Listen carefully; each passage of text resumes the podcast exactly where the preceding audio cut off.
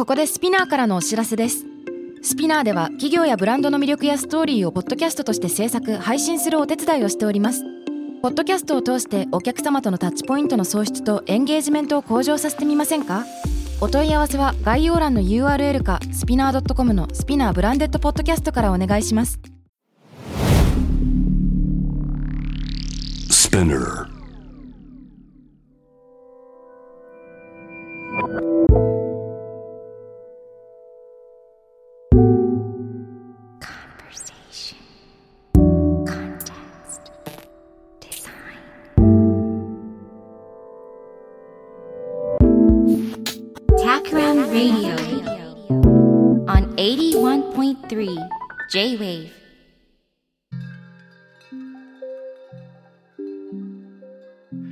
渡邉康太郎がナビゲートしている 81.3J-Wave Takram Radio、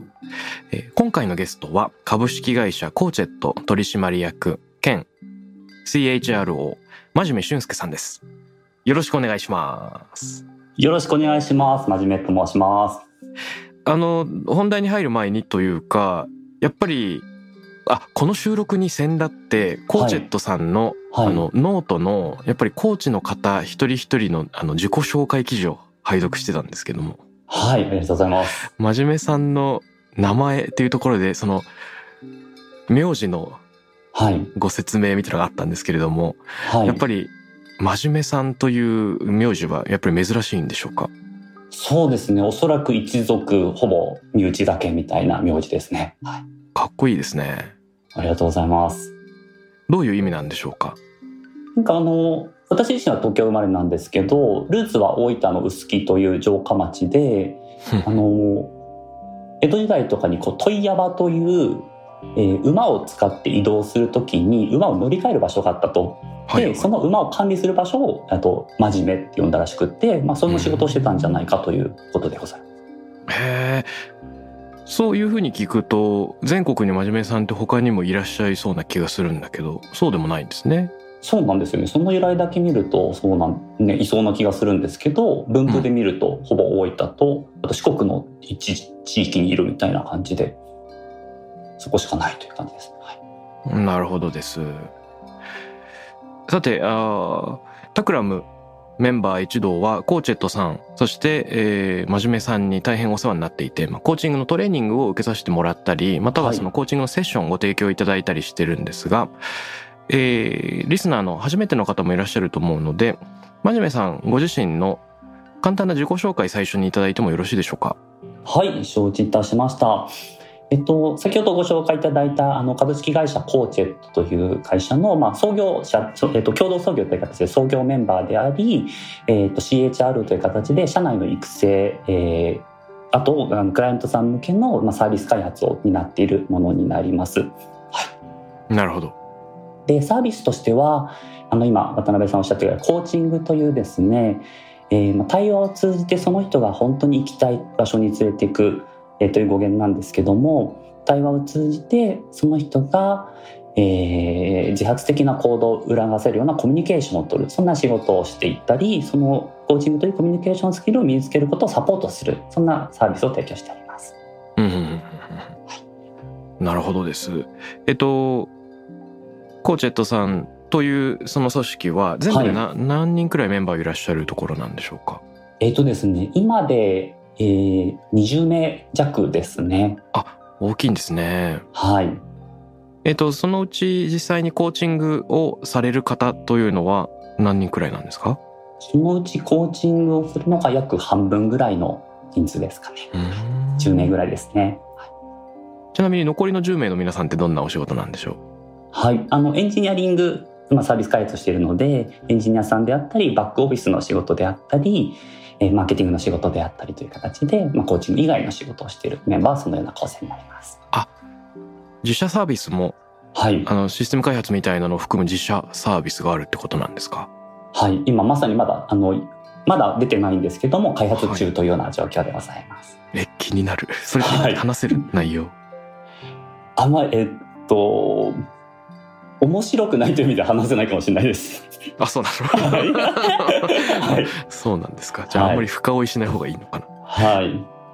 はい、あでもあの、えっと、今開発しているサービスの一つは、えっと、皆さん普段コミュニケーションされていて、まあ、コミュニケーションを良くしていきたい社内のコミュニケーションで自分自身のコミュニケーションを良くしたいという話がある中で、うん、自分が普段どういうコミュニケーションをしているかってなかなかあの知る機会がない。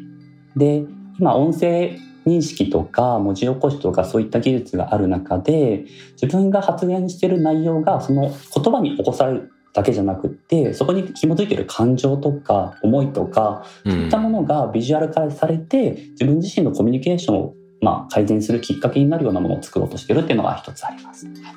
はあ。それって打ち合わせ中の例えば音声をヒントにっていうことですかね。そうですね。ワンオンワンであったり、普段のミーティングであったり、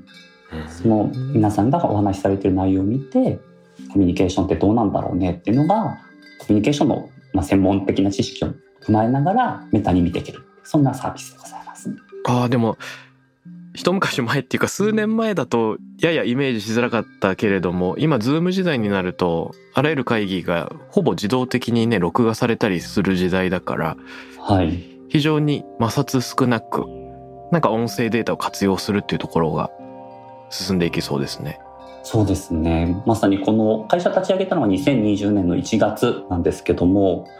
この1回目の緊急事態宣言が2020年の4月だったので我々サービスをほぼ全てオンラインで提供してるんですよね。はい。で、クライアントさんのコミュニケーションもオンライン化している。我々のサービスもオンライン化している。で、データをどんどん蓄積されていく中で、うん、せっかくこのコミュニケーションを良くしていくサービスっていうことをしている中で、そういったデータがあるならぜひ使いたいよねっていう思いもある。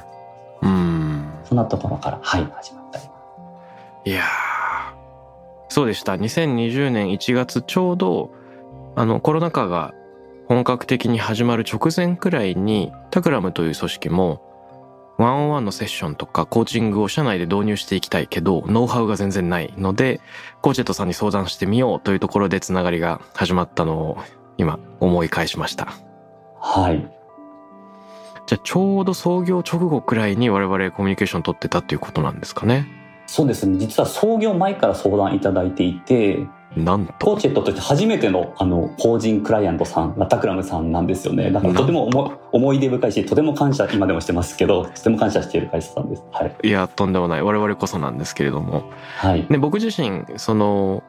社内の何人かのメンバーのコーチングセッションまあタクラムではコーチングと言ったりメンタリングと言ったりワンオンワンと言ったりちょっと名称が定まってませんけれどもワンオンワンの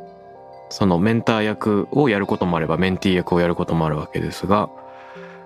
そもそもどういうふうな態度でいたらいいのかとか、セッションの進め方みたいなのも最初は全く頻度がない状態だったので、コーチェットの皆さんにレクチャーをしていただいたりね、研修をしていただく中で、やっとそれが道が見えてきたというのがあって、すごくそれこそありがたいと思ってますし、ね、未だにいろいろ相談させていただいているので。はい。えちなみになんですけどその先ほどコーチングについて簡単にご説明いただきました対話を通じてはい、その人が行きたい場所に連れて行くということだったんですが、はい、そのそもそもそのコーチングっていうのはなぜ必要なのかとか今の時代になんで求められてるのかというところちょっと教えてもらってもいいですか？はい。あのコーチング自体日本に入ってきたのはもう20年以上経つんですけど、うん、えっと、我々の、まあ、コーチングのアドバイザー的なあの人間がいるんですけどその方が、えっと、20年前と今でなんかコーチングの受け入れ方はどう変わりましたか？って質問を私がさせていただいた時に20年前ぐらいは人ってしあの指示とか指導しないと動かないよねって言ってたのが今、うん、あの人って指示とか指導じゃ動かないよねに変わってきてる。それぐらいの変化があるという話をされていてまさにその通りだなと思ったんですよね。うん、はい人は指示しないと動かないと思われていたのがむしろ指示だと動かないという真逆の認識になってきている。はい。うん。なんか大きな組織でも役員レベルの人と話していてもそこがパキッと分かれるなというのは僕も感じています。はい、リーダーシップを取る人で何て言うんでしょうか。まあある種性悪説じゃないけれどもみんなしっかりお互いにその監視していないとモチベーション高く働けないんじゃないかっていうその会議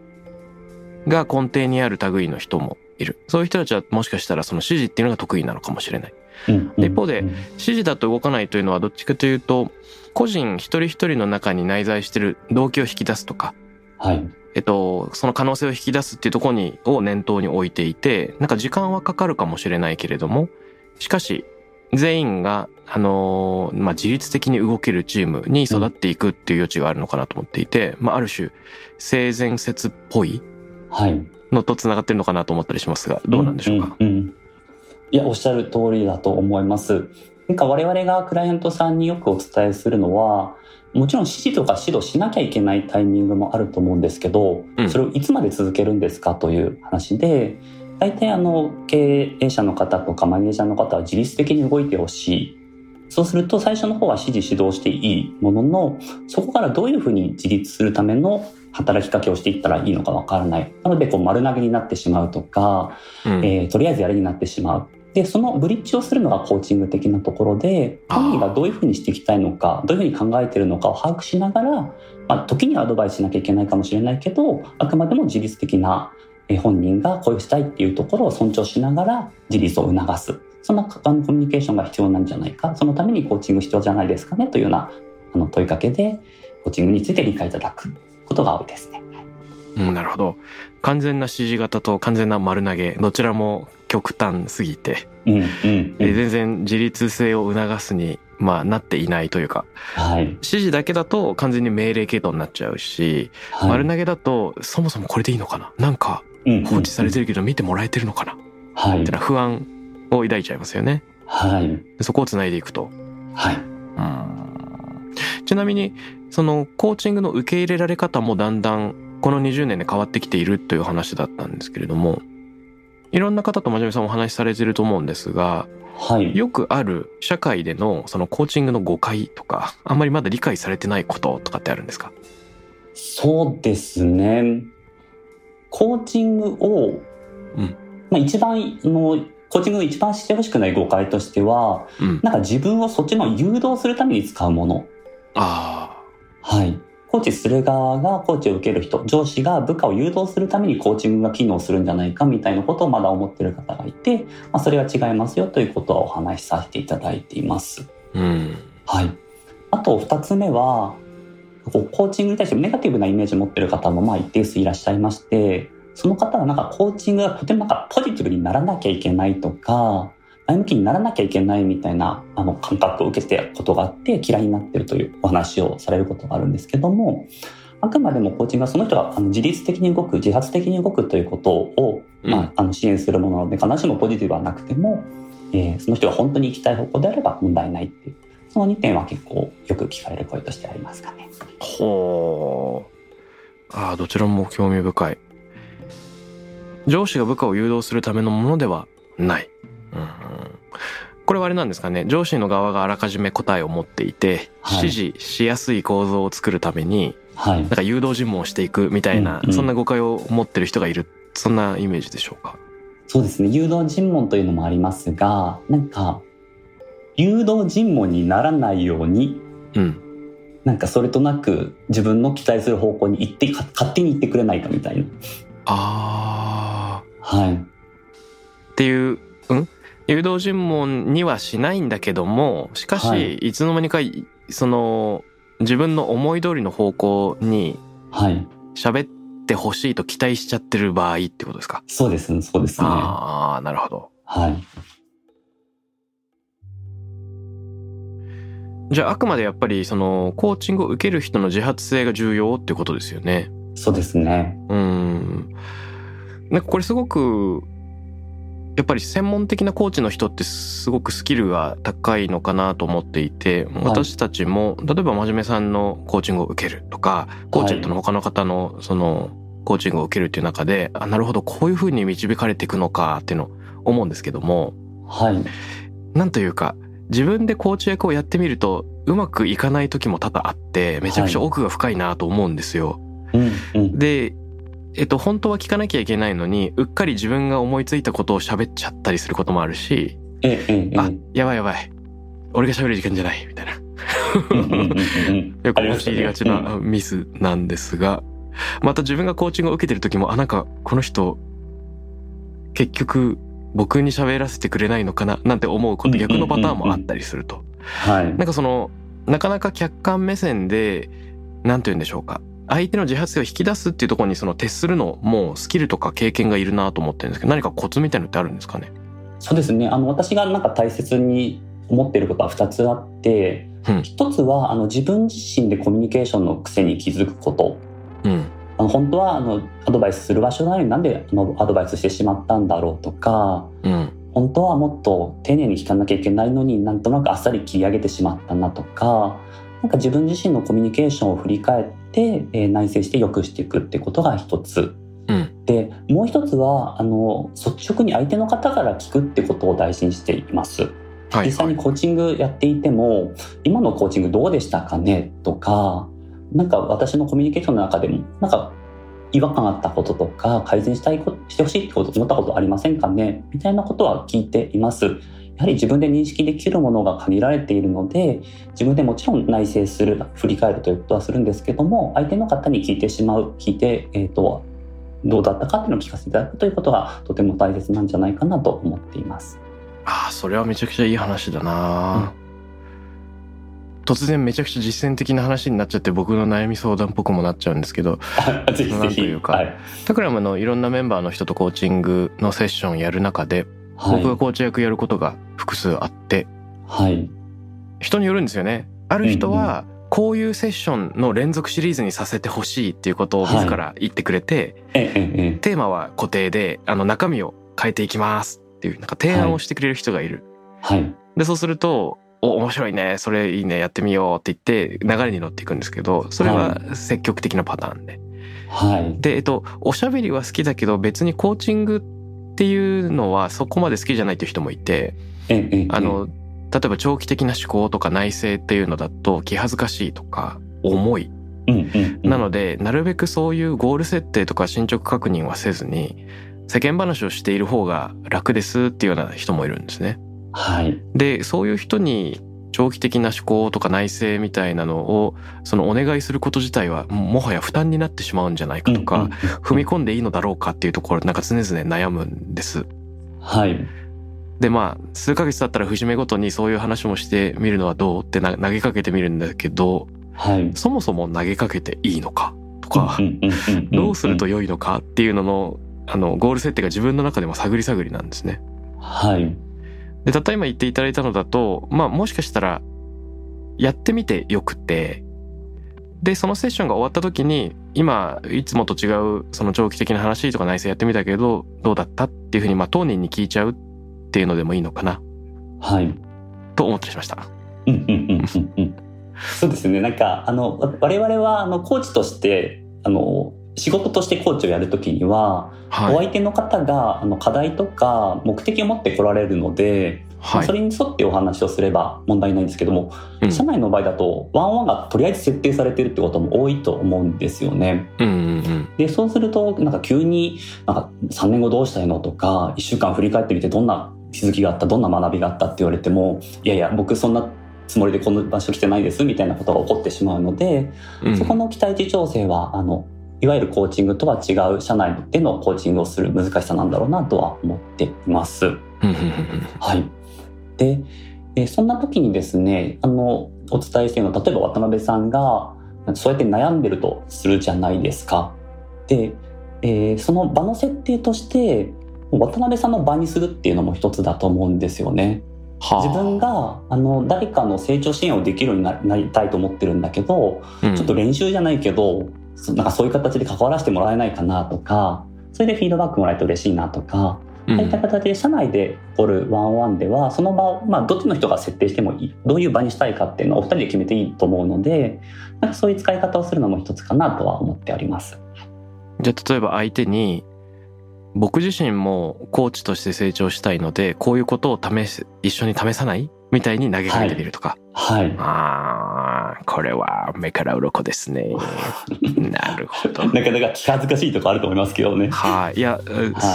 それは僕は割とやりやすい気がします。うんうんうん。むしろ楽。自分のせいにした方が楽。うんうんうん。と思いました。相手にお願いするより、あ、なんつうの、その、これやりたいでしょ？目標教えてって言うより、はい。俺に付き合ってっていう方がなんか気が楽ですね。うーん。はい。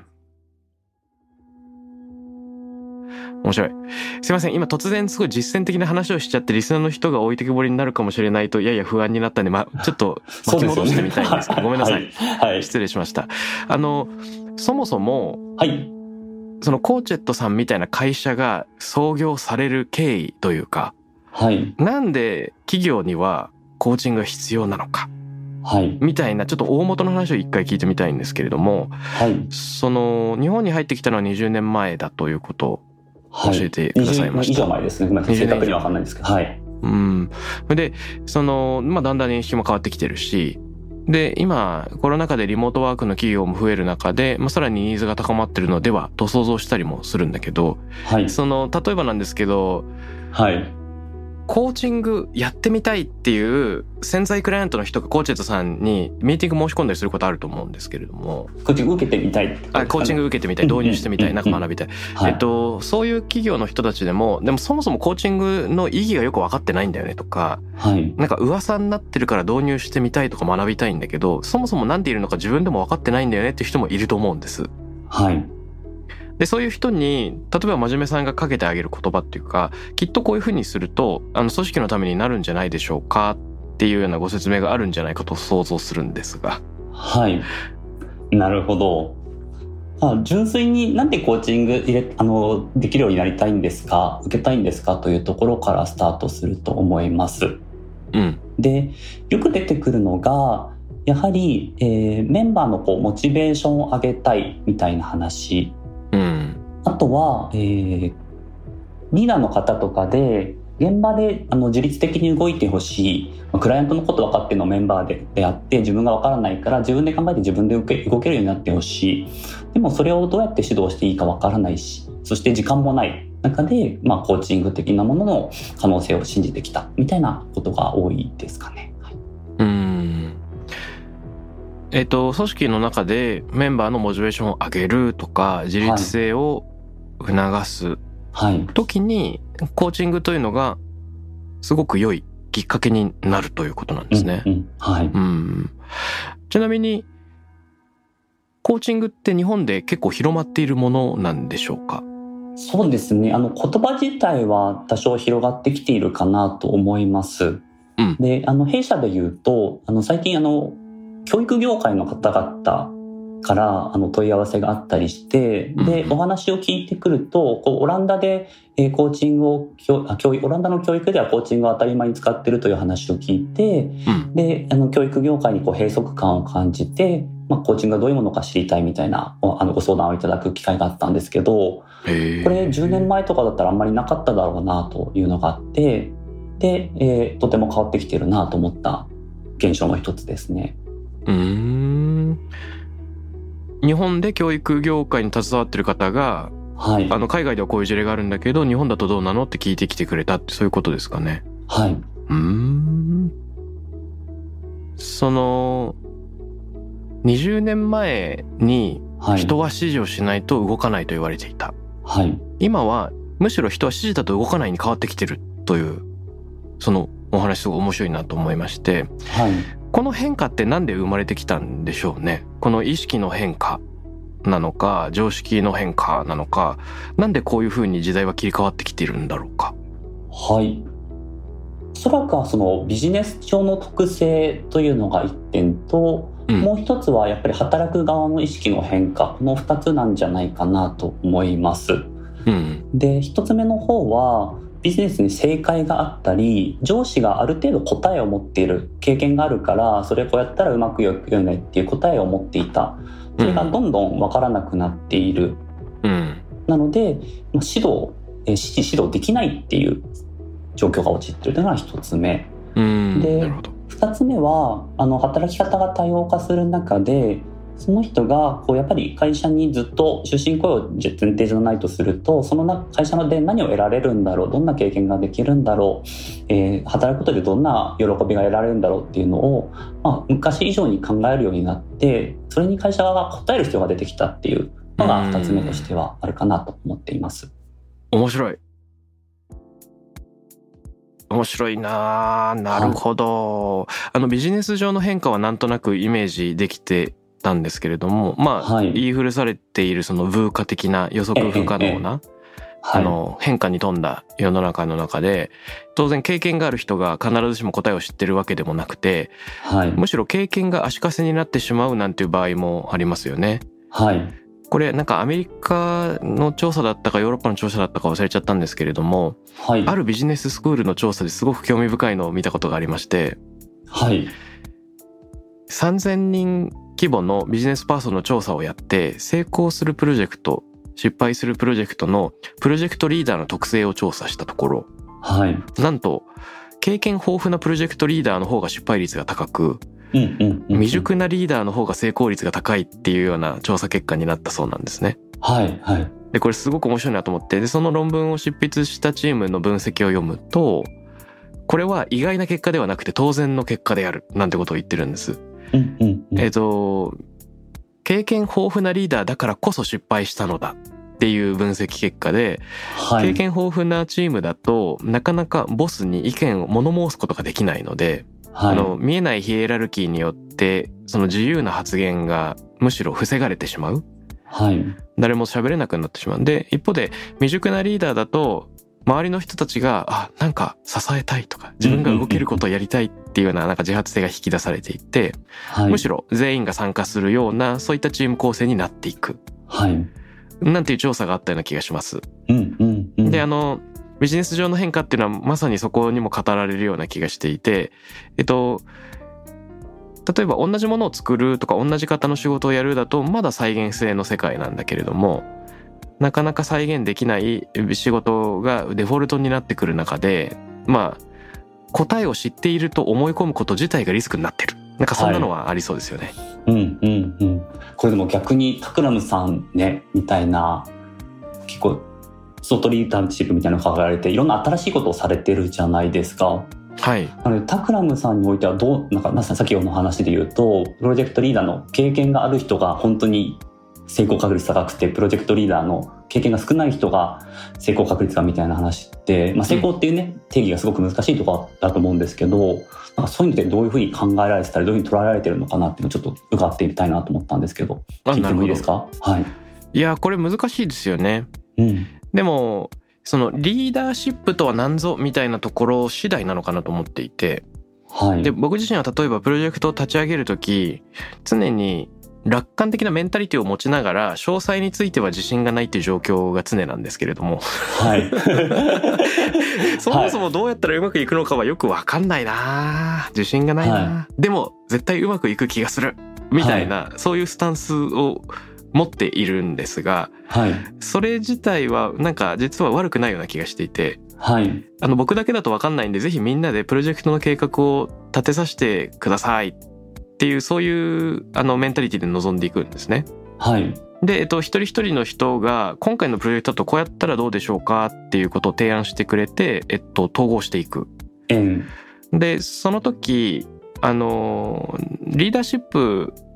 最終的に意思決定僕自身がリーダーやる時最終的に意思決定はするかもしれないんですけどはい意思決定をしなきゃいけない瞬間までリーダーかどうかっていうのは特にあの自分にとっても相手にとっても関係ないっていう時間が流れてると思ってまして一回全員フラットに意見を出すし、はい。こっちがいいあっちがいいみたいな反論が飛び交う。はい。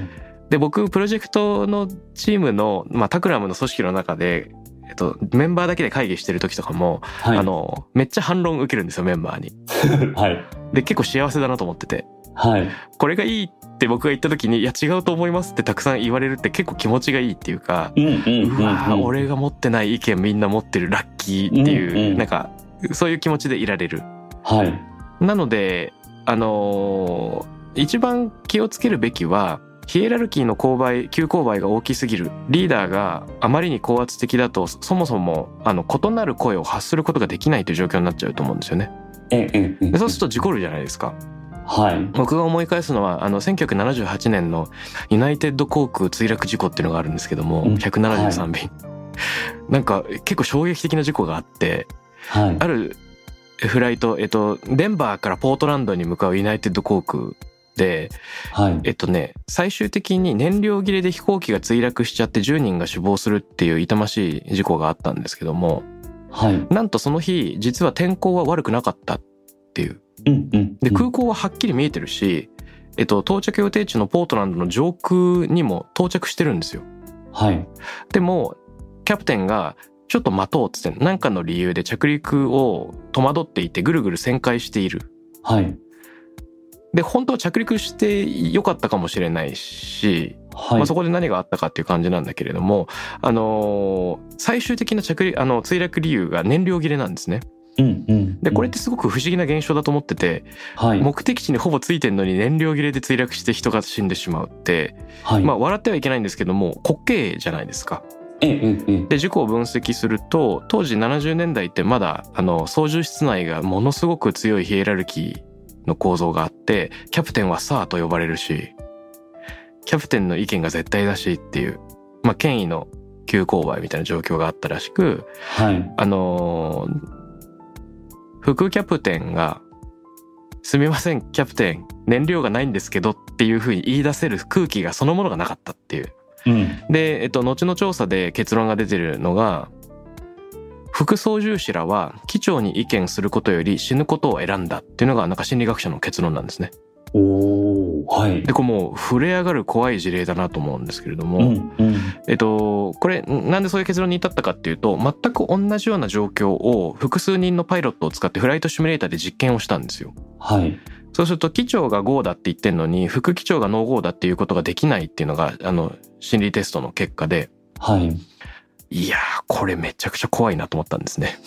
うんうんうん。でなので、まあ、あの僕のプロジェクトではなるべく僕の意見に反対してほしいなと思っていてはい。あの裸の王様になるのが一番怖いし事故ると思うのでその墜落機のような機長の状況になってしまったらプロジェクトは失敗する。うんうん。なので自分は経験はあるかもしれないけど経験を前提にしては多分いけなくて他の可能性があるかもしれないというマインドセットでメンバーが思ってることとか違和感に耳を澄ませるという時間をたっぷり取りたいなっていうのが、まあ、僕自身の考え方ではあります。はい。それが十分にできているのかは謎。うんうんうんむちゃくちゃいい話ですね。なんか我々がやろうとしてるまさに渡辺さんみたいなリーダーを育てたいっていう思いがあるんですよね。で今のまあちょっと時代は変わってきてますけど強くあらねばならない自分が正解を持ってあらねばならないっていうリーダーがやはり多くって、でもあの答えは持ってないじゃないですかさっきの部下みたいな話もあって。その時にするべきことっていうのは、チームのメンバーの、まあ、ナレッジとか知見とか経験とか思いを生かして、一つの、まあ、仮説である会を導いていくってことだと思うんですけど、うんなかなかそこができる人がまだ少ないんですよね、リーダー層の方で。我々のような、ね、相談来るようなクライアントさんですけど。なので、なんか自分には答えがない。でも、チームのメンバーと一緒に考えたら何か生まれてくるかもしれないっていうような思いを持ってるリーダーが増えてくれたらいいな、そしてそんなチームが増えたらいいなという思いはとてもあります。うんこれ多分でも僕自身も常にそうあるかっていうとそうでもないような気がしててたまに、うんいやこっちの方がいいからってなんか盲目的に断言しちゃってるシーンもあるかもしれないと思うと怖くなるんですけどね。うん。まあなんていうか経験が全て役に立たないわけではないと思うので、うんうん使いどころですよね。その独断的に決めるではなく材料が揃った上で決めるはい。っていうことができればいいのかもしれないな。うん、うん。すみません。先ほどしていただいた2つの指摘。はい。ビジネス上の変化と働く側の変化。はい。この働く側の変化なるほど目から鱗だなと思ったんですけど、はい。終身雇用が前提じゃなくなってきて、はい。そうすると働く側が会社から何が得られるんだろうか。はい。それはスキルかもしれないし、喜びかもしれないし、それをもっと考えるようになったし、会社側もそれを提供しなきゃいけないというふうに変わってきてるっていう話があったんですが、はい。これもうちょっと補足していただいてもいいですか？そうですね。あの、 LinkedIn を作った方が、あの、アライアンスっていう本を、はいえーもう10年ぐらい前になるのかな、出されて、その中で書かれていたのが、会社はそもそも、あの、終身雇用をする気はない、できない。で、うん働く側も、それに期待しているわけではない。でも、お互い、いつか辞めるっいつかいなくなるっていうことを前提にしながらその話をしてないよねっていうので、えー、期限を決めてあのアライアンスを結んでそれをアップデートするような形の契約形態が今後一般的になるんじゃないかなっていう話をされていてでそれはあの大企業中小企業スタートアップ問わずどこでも起こってることなんではないかなと思っています。うんこれすごく面白いですね。はい、本当にそうだな。うんうんこれもしかしたら採用面接の場とかでもだんだん空気が変わってきてるような気がしてきました。うんうんうん、最近、あの、面接の場で、えっと、何年間経ったら独立したいと思いますっていうふうに明言する人結構多いんですね。はい。で、だんだん増えてきているなとかってに感じるんですが、これって面白いことだなと思っていて、もしかしたら10年前とかだったら、転職とか独立っていうことを話すと、むしろ採用してもらえないんじゃないかで、受ける側も言わないし、えー、企業側もそういったコメントを聞きたくないと無意識的に思っていたかもしれない。でもそれが変わってきてるっていうのは、まさに働く環境の変化っていうのが双方であの意識されてるっていうことなのかもしれないですね。はい。うん。いつかいなくなることが暗黙の了解なのに全く触れられていないって本当にそうだな、はい、うんうんなんか私今採用も担当してるとお話しさせていただいたんですけど、はい。あの、まあ、ほぼほぼ内定が出すって決まったことをお伝えした上で、なんか何年ぐらいスパンで考えてるっていうの結構率直に聞いているのと、うん、あと何があったら辞めるって聞いてます。ああ。で、例えば、あの、先日入ってくれた人だと、なんか、この仕事誠実性がないなと思ったら辞めますって言ってくれて、で、入った後にやっぱそういう質問ができるんですよね。今の仕事誠実性感じてるとか、なんか気になるとこないっていうことができるので、なんか本人が大切にしていることを聞ける。なので、意図しない退職みたいのって会社嫌だと思うんですけど、そういうのがとても防げるし、はい、お互いがハッピーな仕組みだなと思って、結構どのタイミング、どうなったら辞める、うん、いつまでに、えー、次を考えてるみたいなことは、なんか最初の段階で聞くようにしています。すごく面白い。すごく面白い。え、例えば言っていただいたのは、この仕事は何がないと感じたら辞めますって、もう一回お願いします。あ、誠実性。あ、誠実性。はい。ほうほうほうほう。どういう意味なんですか、それは？おそらくその前職とかで、はい。えー、なんかクライアント目線じゃないものを売り始めてしまったとか、うん。なんか自己都合の意思決定をしたことが苦しくなってやめたっていう背景があったと、まあ、推察されるんですよね。なので、あの、今のコチェットという会社に入っても同じことが入ったら多分辞めたくなると思いますってお伝えくださった感じです。はい。うん、なるほどですね。本人が大事にしてることを率直に聞いちゃうっていうのと、そのなんか、普通はなかなか聞かない EXIT のことを聞いちゃうってめちゃくちゃいいですね。目から鱗だな。そしてなんか一番状態のいい最初に聞くっていうのも大事だと思うんですよね。はいはいはいはいはい。はいってなんかいまいちだなっていう時に聞いても、なかなか本音話してくれなかったり、うん、ある意味こうなんか変に文化に馴染んでしまって合わせるとか、その人らしくないあのことを言ってしまうってことが出てくると思うんですけど、最初の段階で聞いとくと結構率直に話せるなというのがあって、はい、最初の聞くようにしてます。それすごく面白い。やっぱり最初に聞くっていうのは確かに大事かもしれませんね。どんな組織でもやっぱり同調圧力みたいなものはあるし、同じ場にいると次第に同じその空気を呼吸して価値観が統一されてくるものだと思うので、はい、そうなった後だと異なる声を言いづらくなるっていうのはなんか自動的にありそうで、うんうん、はい。だから違和感を積極的に聞くっていうのを前半でやっとくというのはめちゃくちゃ大事ですね。うん、あの実はタクラムでも社内外でこれをやってることがありました。おはい。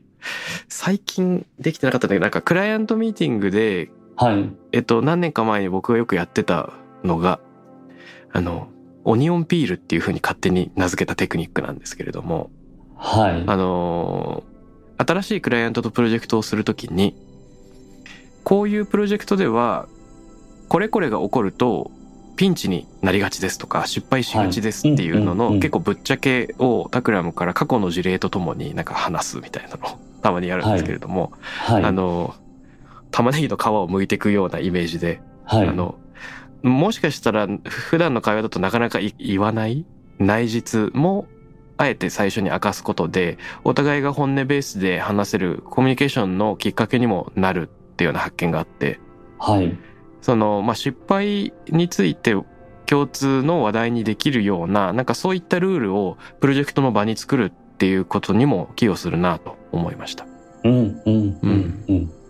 さすがですね。すでにされてるんですね。最近やってなかったことに今思い当たりましたこれやった方がいいですね はい。そうですね。なんかクライアントさんも本当に大事ですよね。お互い期待値が多分ずれてる中でスタートしてしまうってことがほとんどだと思うので、うん最初に期待値ってこれですよねっていう、そしてできるだけこうクリティカルなのものを最初に扱っておく、安全な状況で扱っておくっていうのは、とても大切だなと私も思っています。いやーめっちゃ学びがありますそれ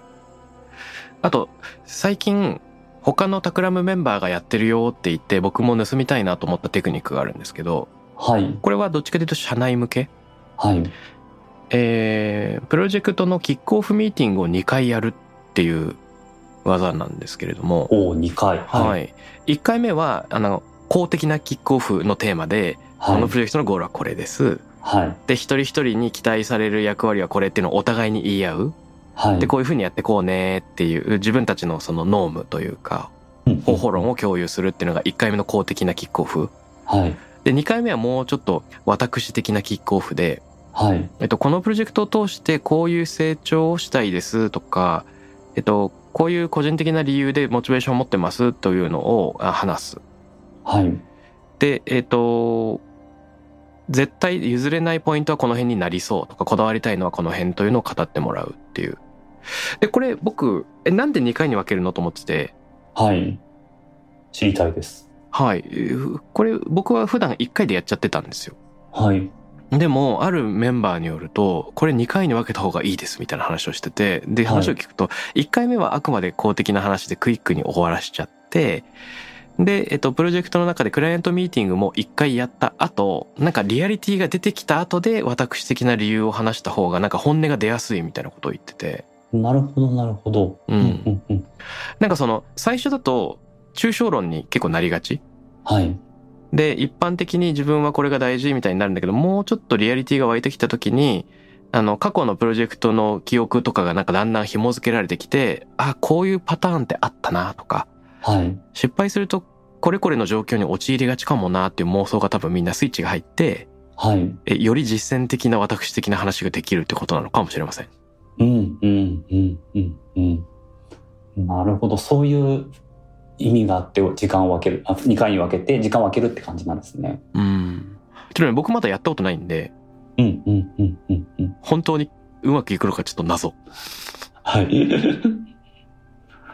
でもなんかイメージとしてはね、うまくいきそうな気はしますね。関係性がある程度できた中で、うん本当のことを、本当の期待値を伝える、伝え合うみたいなことって、最初はやっぱり抽象になりがちなものが具体を帯びて、うんで、お互いなんか共通体験持ってるからこそ、なんか分かり合える部分もありそうだなって思って聞いてました。いや、おっしゃる通りだな。共通体験でね、うん。あのー最初の計画は本当に絵に描いた餅で終わりがちなんだけど、お、実際に餅、形が見えてきたかも、みたいなタイミングでちょっと解像度を深める。で、多分、大事なのがキックオフで終わらないことですね。中間レビューとか、僕最近中間レビューめっちゃ大事だなと思ってて、はい。あの、タクラムでは、プロジェクトの最初にやるキックオフミーティングと、はい。終わった後、まあ、振り返るレビューミーティング、どっちも文化になってるんですけれども、はい。忙しいとスキップしてしまいがちなのが、中間レビューミーティングでミッドタームレビューとか言うんですけど、うん、うんうんはい。これがめっちゃ大事だなと最近すごい思ってます。というのは、ファイナルレビューで本当はもっとこうした方が良かったって全然出てくるんですけど、はい。結局、そこで出てきた提案を実践に移せるのが別のプロジェクトになっちゃうじゃないですか。はい。で、あ、なんか、そう思ってたんだね。うーん、みたいになると寂しいので、はい。途中で持ってる違和感を改まって日々のミーティングで言うっていうのはすごい難しいけど、これ中間レビューだからちょっと棚卸ししようっつって一歩距離を置く時間っていうのをプロジェクトの最中に取れるとやっぱりすごく強いなっていうのを思ってて、最近はレビューミーティングを複数回やるみたいなのは実践してみてて、これがすごい機能してます。うん、うん、うん。なんと言うんでしょうか。あの絵を描く油絵のそのキャンバスの時間っていうのは、はい日々のプロジェクトやってる時って常にキャンバスの時間だと思っててガリガリと作業する。でも時にソファーの時間でその3メーター5メーター下がって客観的に見るとあー全体のバランス悪いなとかうんうん。ここの描き込みあんま機能してないなっていうので距離を取った時にしか分かんないことってあると思うのではい。それは最初と最後だけじゃなくてやっぱ中間でできた方が軌道修正しやすいなっていうすごく当たり前のことなんですけどうんうん。結構力がいるんですよ。プロジェクトが動き始めちゃうと距離を取るっていうこと自体はい億劫だし時間を取るし、はい。い。や仕事したいんですけどって思う人もいるかもしれない。うん、いやおっしゃる通りですよね。その中間レビューでまさにそのリプロジェクトリードしてる人とかな大きな変更点が出てきたらどうしようっていう恐怖心とかもあると思いますしうん、なかなか優雅やすし行うががたしな多分ことなんだろうなと聞いてて思っております。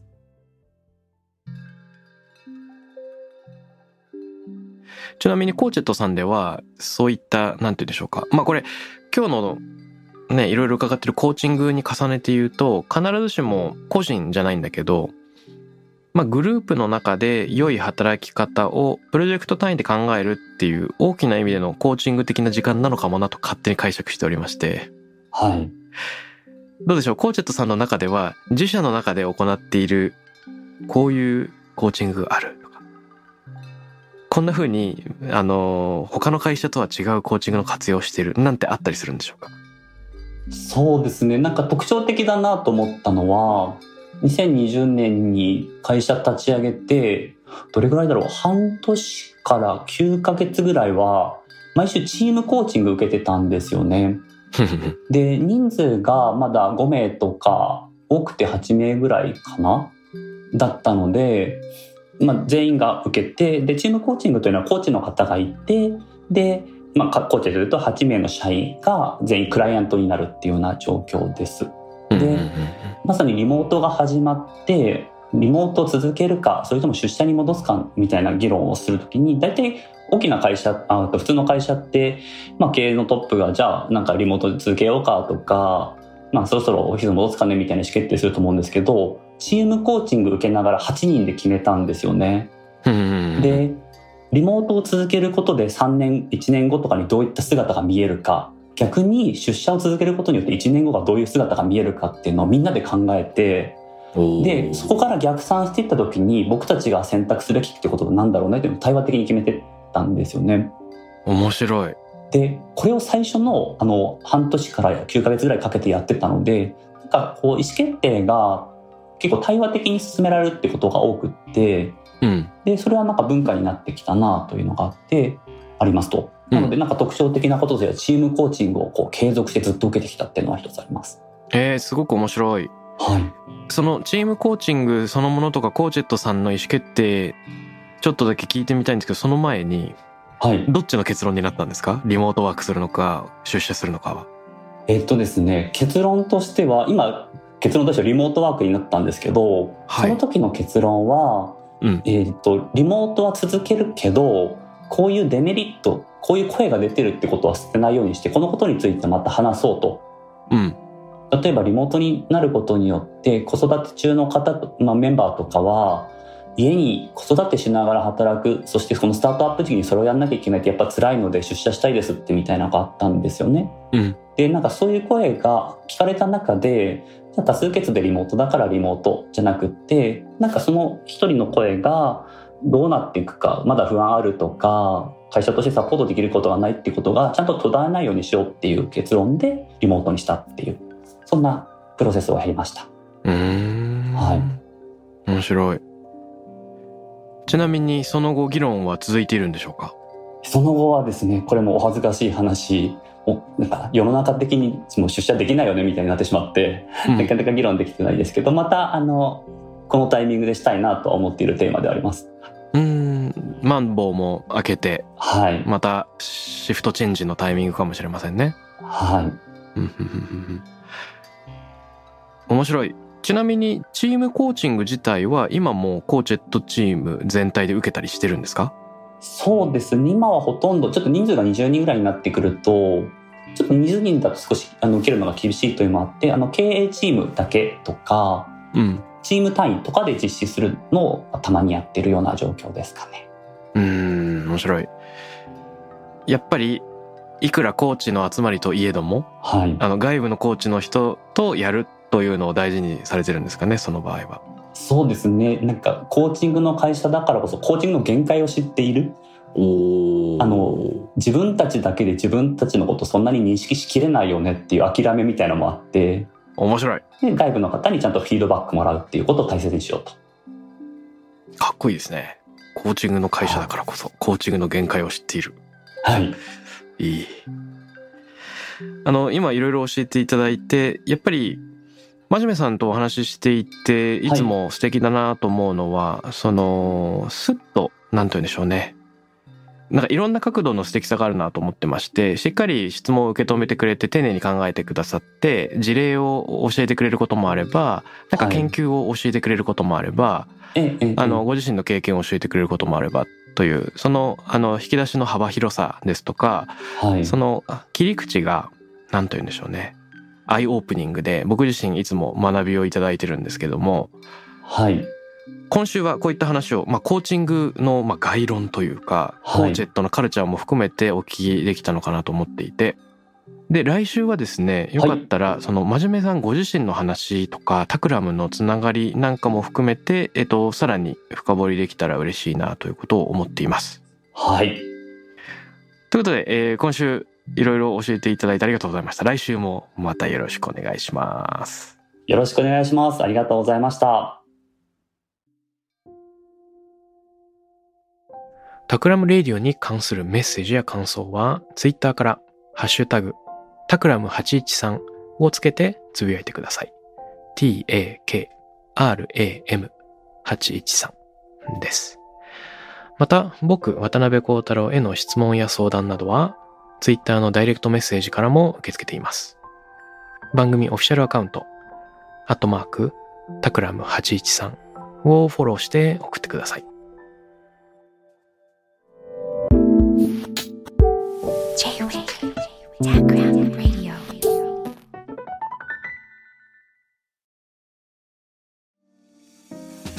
ここで SPINEARからのお知らせです。現在さまざまな企業のブランデッドポッドキャストを制作している SPINEARでは自社開発したポッドキャスト管理システム Sonicbowl を用いたオリジナルのアンケートを実施しています。リスナーの属性データを可視化することで御社のニーズに合わせたコンテンツ制作が可能になります。スピナーホームページ内のコンタクトよりまずはお問い合わせください。